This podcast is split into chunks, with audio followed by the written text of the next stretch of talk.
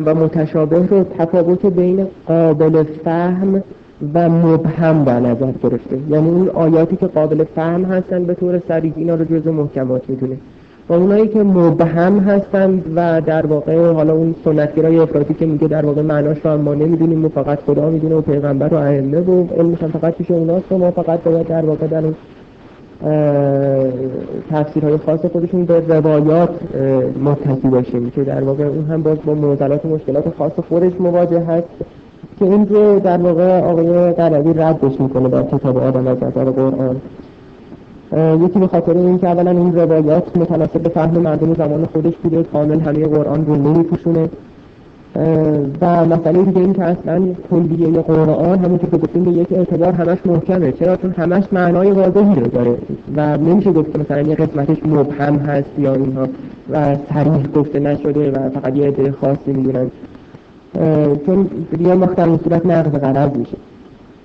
منتها این رو قبول داریم که در واقع متشابهات معانیشون به تو در تو هست و ظاهر و باطن دارن و اون باطنش هم قابل دسترسی هست. عین محکمات منتها روش خاص خودش داره آقای پیمان در آیات پیمان متشابهات رو اینطور تعریف کرده. متشابهات همون اصول و مبانی یا محکمات هستند که در ظرف زمان و مکان تحقق علمی پیدا کردن مثلا فرض بکنید که مثالی که می‌زنن این هست. مثلا فرض بکنید جاذبه زمین. این جاذبه یک اصل هست. محکم هست و ثابت هست. همیشه بوده و خواهد بود. و محوریت کلیه یا مثلا فرض بکنید شناختمان از پدیده های مربوط به این هم تشکیل میده. حالا در ظرف زمان و مکان انواع و صور و مصادیق متنوعی رو پیدا می‌کنه. مثلا افتادن سیب یا حتی اون فرایندهایی که مثلا در فراتر میشه ما می‌تونیم مثال بزنیم در کل مراحل یا مصادیق مختلفی که پیدا مثلا در این نظر ایشون متشابهات هم حامل حقایق محکمن ولی آنها را آشکار و صریح معرفی نمی‌کنن. همونطور که ما در دنیا نگاه می‌کنیم به پدیده های مختلف و نظم هایی رو در درون آنها و قوانین رو در اونها در درون آنها تشخیص میدیم. پس بنابراین در قرآن هم با آیات متشابه که نگاه می‌کنیم که مصادیقی از اون محکمات یا قوانین هستند می‌بینیم که در واقع باید پس بنابراین به بحث و داخل اونها پی ببریم و اون قوانین رو مثلا بیرون بیاریم و استخراج کنیم مثلا یکی از همین قوانین قانون مثلا توحید می‌تونه باشه. این تعبیر که باز این هم باز مورد نظر مرحوم طالقانی هست که بین محکم و متشابه فرق گذاشته. محکم محکمات رو گفته محکم و پایدار و تغییر ناپذیر و متشابهات رو گفته معانی و با مفاهیم مختلف شبیه نما. این یه نظر این بحث البته درست هست ولی کل مطلب یا قرض قرآن رو و روش شناسی ما رو نمیپوشونه. به جهت این که در واقع دچار یک نوع پارادوکس هست. البته این پارادوکس در یک دور هرمنوتیک قابل رفع هست ولی این کار رو یه مقدار ناقص می‌گذاره.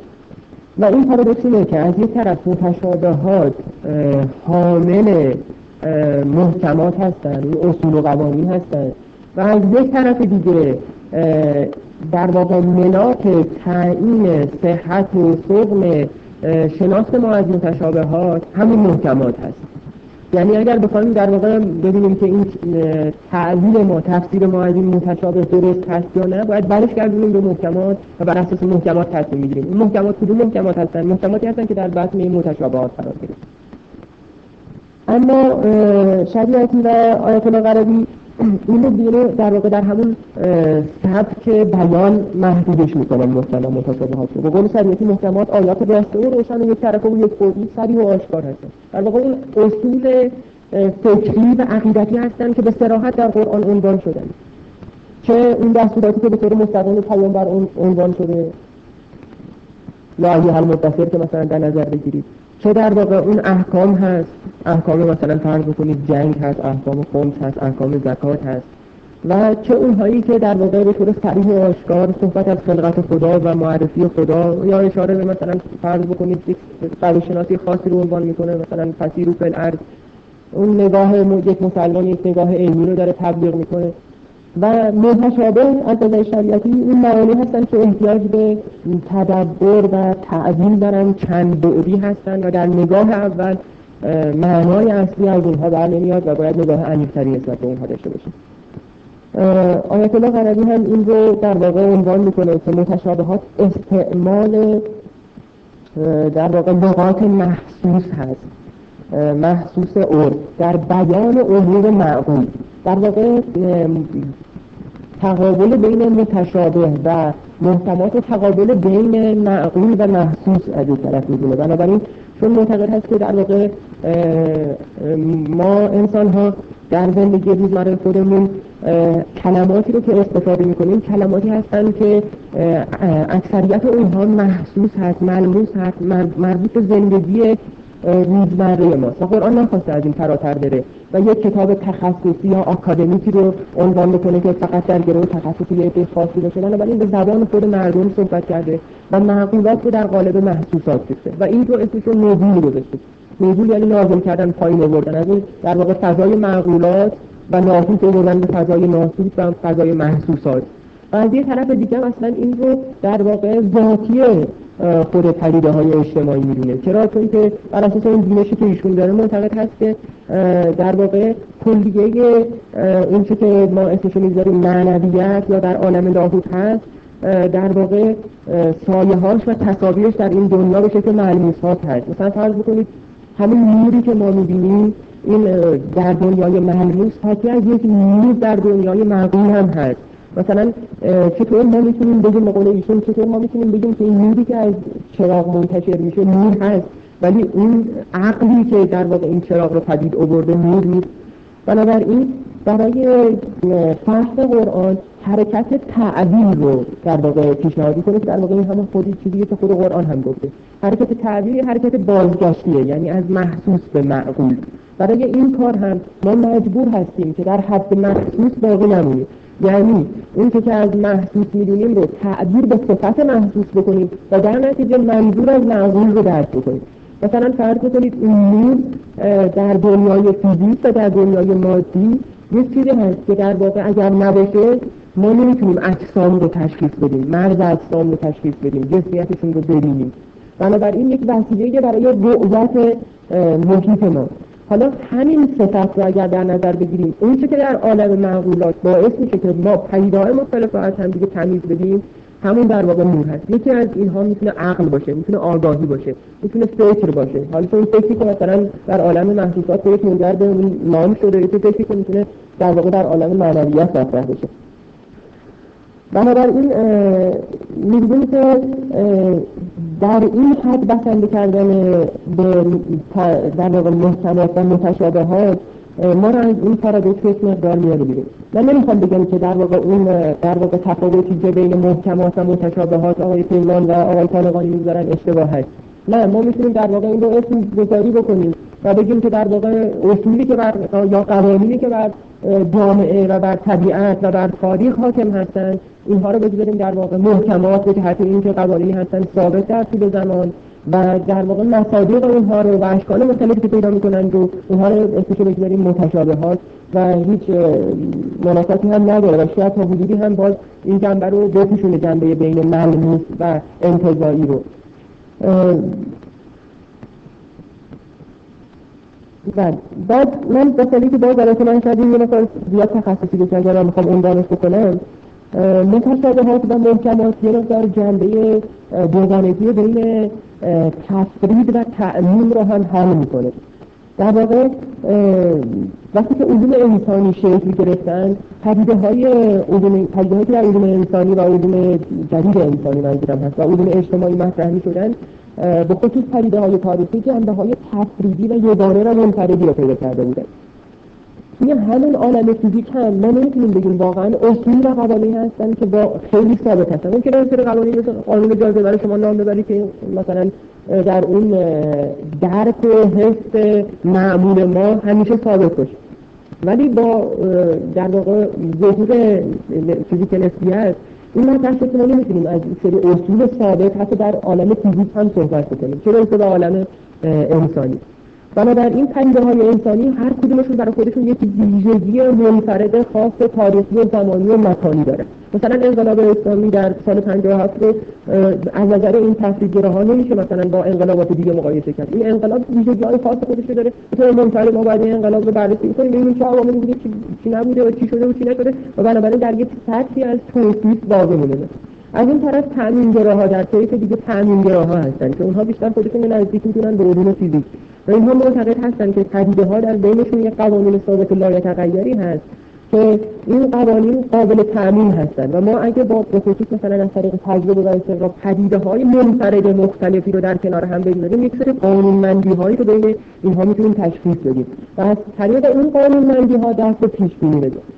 این هر دو هم دیگر رو از پس هم دیگه خوب بر اومدن و خوب هم دیگر رو در واقع نفت کردن. تا اینکه رهیاک های مابین این دو شکل گرفت که ما می‌تونیم مثلا از دیمل و سعی و تلاش دینه و سعی و تلاش بده در جهت آشتی بین تفرید و تأمین مثال بزنیم.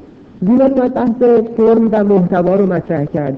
و گفت که در واقع درسته که ما مثلا نگاه می‌کنیم می‌بینیم در محتواهای مختلف مثلا فرض بکنید در رابطه پدر و فرزند در رابطه مثلا فرض بکنید یک سردار با سرباز در رابطه یک مثلا فرض کنید رئیس کمپانی با کارمندش. هر کدوم از اینها یک محتوای ملموس منفرد خاصی دارن ولی داره یک فرم مشترکی هستن که مثلا فرض بکنید این فرم مشترک رو بذاریم اسمش رو ارباب رعیتی مثلا یا رئیس و مرئوسی پس بنابراین بین این دو سعی کرد آشتی بده. همچنین وبر سعی کرد که بیاد و این تناقض رو از طریق ساخت ideal type های خودش یا نمونه های آرمانی خودش حل بکنه.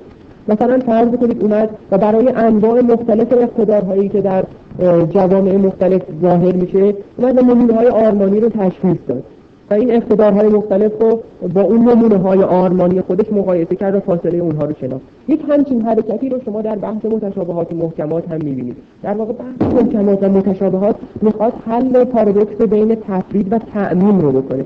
یعنی از یک طرف در واقع می‌خواد مثال هایی که مثلا فرض می‌کنید از اقوام مختلف می‌زنه عاقبت اینها قوم سمود قوم لوط همه اینها رو که مثال می‌زنه اینها ideal type هستن. این نمونه های آرمانی هستن. که هرچند ممکنه تحققی به این شکل اونچنان که عنوان شده پیدا نکرده باشن. اما همواره در حال تحقق هستن در زندگی ما. بنابراین قرآن از طریق این شکل خاصی از بیان خودش در واقع بیان حقیقت هست. نه بیان وقایع یا واقعیت های منفرد بدون ارتباط با هم دیگه. ضمن اینکه هر کدوم از این وقایع ویژگی خاص خودش رو هم حفظ کرده. این در واقع مثال یا مثال هایی که در قرآن خود قرآن به اشاره کرده می‌تونه در واقع تا حدودی شبیه باشه با این آیدیال های وبر که ولقد صرفنا فی هذا القرآن للناس من کل مثل مکان الانسان اکثر شیء جدلا این البته کلمه کان و کان الانسان اکثر شیء جدلا جدل این توجه منو به خودش جلب کرد که چرا اینجا عنوان شده که ما در واقع در این قرآن برای مردم مثال های گوناگونی به کار بردیم. و بعدش به طور ناگهانی عنوان می‌کنه که این انسان بیشتر از هر چیزی به جدل می‌پردازه.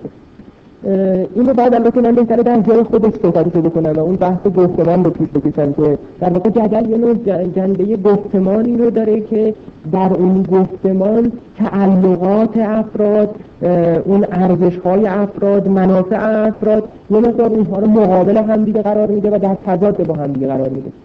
بنابراین این ویژگی انسان که بیشتر به جدل می‌پردازه از یک طرف میشه تعبیر بشه به اینکه علتی هست برای اینکه قرآن رو با مثال یعنی همواره با مثال کار خود رو انجام میده. و از یک طرف دیگه باز من توی ترجمه ها دیدم جنبه منفی بهش دادن یعنی از یک طرف دیگه گفتن خب ما هی مثال توی قرآن زدیم ولی بشر همش جدل می‌کنه رو همچین به این راحتی ها این مثال ما رو نمیپذیره. البته این معنی رو نمیشه چون تردش کرد. می‌تونست مثلا بگه ولاکن مثلا. ولی اینکه با و آورده و عکسش کرده این مسئله رو هم جنبه مثبت داده به این جدلی بودن انسان هم جنبه منفی داده. که من در جای خودش کنم بهش اما شاید این سوال در ذهن ما پدید بیاد. که چرا قرآن اومده از چنین سبکی داره استفاده می‌کنه؟ یعنی از محکمات متشابهات استفاده می‌کنه. قسمتی از این رو من در در واقع بیان نظر آقای غربی عنوان کردم چون در واقع تفاوتی که ایشون بین محسوسات و معقولات می‌گذارند و در واقع اون اختی که ما با محسوسات داریم و اینکه هر محسوسی خودش در پیوند هست با یک معقول. و بنابراین قرآن خواسته یک دوگانگی بین معقولات و محسوسات یعنی یکی از بزرگترین معضلات فلسفه های حتی جدید رو حل بکنه. فلسفه هایی که در طول تاریخ نشون دادن نتونستن بین معقول و محسوس بین ماده و معنا آشتی برقرار بکنن. در یک نگرش معتازانه و زاهدآبانه فقط معنا و معنویت رو گرفتن و ماده رو ترک کردن و در یک نگرش در واقع ماتریالیستی فقط ماده رو گرفتن و معنا رو ترک کردن و از اون فرایند دیالکتیکی راستین عبور کردن. بنابراین قرآن در واقع خواسته یک هماهنگی بین محسوس و معقول ایجاد بکنه و پارادوکس یا تضاد بین ماده و معنا رو اصلا رد بکنه و بگه من قبول ندارم. همونطور که داری توی زندگی روزمره خودت زندگی می‌کنی از همین طریق می‌تونی معنویت رو درک بکنی. نه از طریق نمی‌دونم کنج عزلت نشستن و زاهد بازی و معتاد بازی و از این حرفا و کرده در واقع خلق و این مسائل و چسبیدن به سری مفاهیم انتظایی و مجرد و مطلق و اینها. این رو رد کرده و از یک طرف دیگه باز این ماتریالیسم رو رد کردید فقط ما در واقع هدفمون رو اقتصاد بدونیم هدفمون رو زندگی مادی و معیشتی خودمون بدونیم در حالی که قرآن ماده و معیشت رو اصل قرار میده و نه هدف. اصل قرار میده تا در ضمن اینکه به اون هدف می‌رسه به این هم رسیده باشیم از طرف دیگه قرآن می‌خواد در واقع به نظر شریعتی بیاد رفع پارادوکس بین واقعیت و حقیقت رو هم بکنه. وقتی که صاحب قرآن مدعی هست که برنامه سعادت بشر رو داره عنوان می‌کنه بنابراین نمی‌خواد در محدوده واقعیات مردم باقی بمونه. و به خاطر اینکه باقی نمونه نمیاد از اون طرف پشت بام بیفته توی هیته ایدئالیسم و بیفته توی یک سری آرمان پروری های انتظایی بنابراین وقتی که شما بخواید مثلا یک جمعی رو هدایت بکنید باید از یک طرف به واقعیت های زندگی اینها احترام بگذارید و با زبان واقعیت ها و زبان ملموس روزمره اونها باشون صحبت کنید و نمی‌تونید به این اکتفا بکنید. چرا در صورت خود شما هم درگیر همون واقعیت روزمره اونها شدید بنابراین باید حقیقت رو هم یعنی یک جنبه هایی از آینده رو و یک جنبه هایی از آرمان های خودتون رو در قالب واقعیت های اونها بریدید و معضلات و مشکلات اونها رو با زبون خودتون بهشون نشون بدید. بنابراین برای اینکه دچار این پارادوکس نشید یا دچار در واقعیت های امروز بمونه یا در آرمان های فردا بغلطه بنابراین اومده و یک سبکی رو انتخاب کرده که حقایق رو در قالب واقعیت ها بسته پس بنابراین این یکی از ضرورت های یکی از در واقع علل به کارگیری چنین سبکی هست. علت دیگه ای که در واقع قابل توجه هست این هست که قرآن نمی‌خواد مانند یک کتابی باشه که این کتاب فقط جنبه پند و نصیحت رو داشته باشه. و افراد و مخاطبین رو دعوت بکنه به اینکه به طور مقلدانه ای بشینن و صحبت های قرآن رو بشنون و پند پذیر باشند و بپذیرند و برن توی کارتون در واقع جلب مشارکت می‌کنه. به مخاطب خودش در واقع یک نوع حق استخراج و انتخاب و در واقع تطبیق با اوضاع وضعیت زندگی خودش رو میده. بنابراین این سبک قرآن جلب کننده مشارکت مستمعین یا مخاطبین خودش هم هست. از طرف دیگه باز می‌تونیم بگیم که خصلت پدیده ها و اینکه چند بعدی هستن مانع از این میشه که در واقع ما پدیده های چند بعدی رو بتونیم به وسیله یک سری کلمات انتظایی و مجرد معرفی بکنیم. و بنابراین قرآن اومده این پدیده های چند بعدی رو تقلیلی داده در اون قالب نزول به پدیده های ملموس ولی بدونه این پدیده های ملموس و مفاهیم ملموس یا متشابهات رو در ارتباط با هم دیگه قرار داده که ما بتونیم به اون اصلش پی ببریم که در واقع تعدیل میشه. تعدیل هم معنای لغوی که معنای بازگشتن هست برگشتن به حقیقت و اصل یک مطلبی.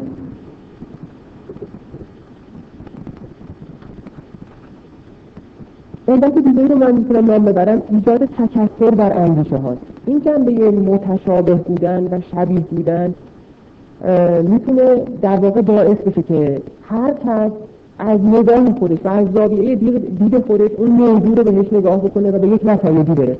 بنابراین شاید یکی از علتهای وجود تنوع در مذاهب اسلامی و در فرقه های اسلامی یکی همین فقط جنبه ای باشه که شریعت اون رو تعمدی هم می‌دونه که به گونه عنوان شده که برداشت های مختلفی پدید بیاد و این برداشت های مختلف همدیگر رو بعد در یک گفتمان بپیچونن اما متاسفانه در تاریخ اسلام این گفتمان یا اون حرکت از کسرت به وحدت کمتر دیده میشه و بیشتر از وحدت به کسرت هست. بنابراین با این کارش قرآن سعی کرده جلوی یک نوع تخصصگرایی و انحصارگرایی رو بگیره. که باز علیرغم این تلاش می‌بینیم که باز توی جامعه ما و جامعه اسلامی وجود داره که این تخصصگرایی امیدواریم که با انتفاط نسبت به این سطح قرآن و سطح متشابهات این در واقع تخصصگرایی و در واقع انحصارگرایی هم رفت بشه. از طرف دیگه وقتی که شما صحبتی رو مثلا داشته باشید با یک ادعی که این ادعا در سطوح مختلف فکری باشند با عقاید مختلف با سطح درک های مختلف و در واقع ظرفیت های و های مختلف باشند. بنابراین لازم هست که بیان خودتون رو به شکلی تعدیل بکنید که قابل فهم همه به طور مشترک باشه و بعد هر کس در سطح خودش از اون استنباط بکنه.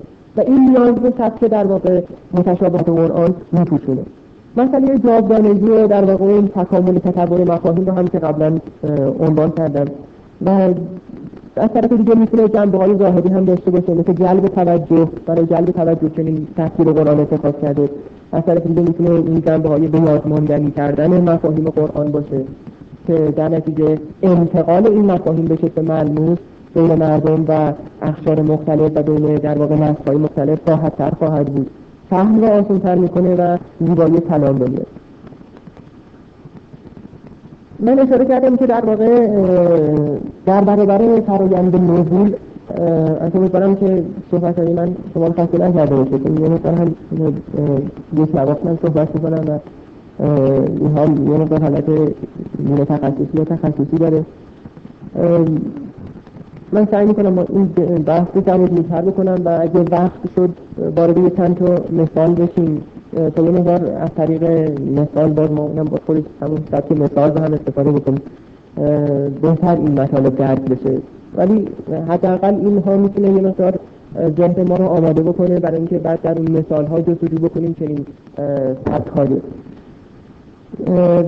اشاره کردم که در واقع در برابر مسئله موضوع که در واقع معقولات رو به محسوسات نازل می‌کنه برای فهم سریعتر و راحتتر باید ما از یک فرایند واکنش در واقع برعکس بریم بالا و در واقع این رو اسم می‌ذاریم تعلیم که یعنی برگرداندن به اصل معنا حقیقت مطلب و درک معقولات.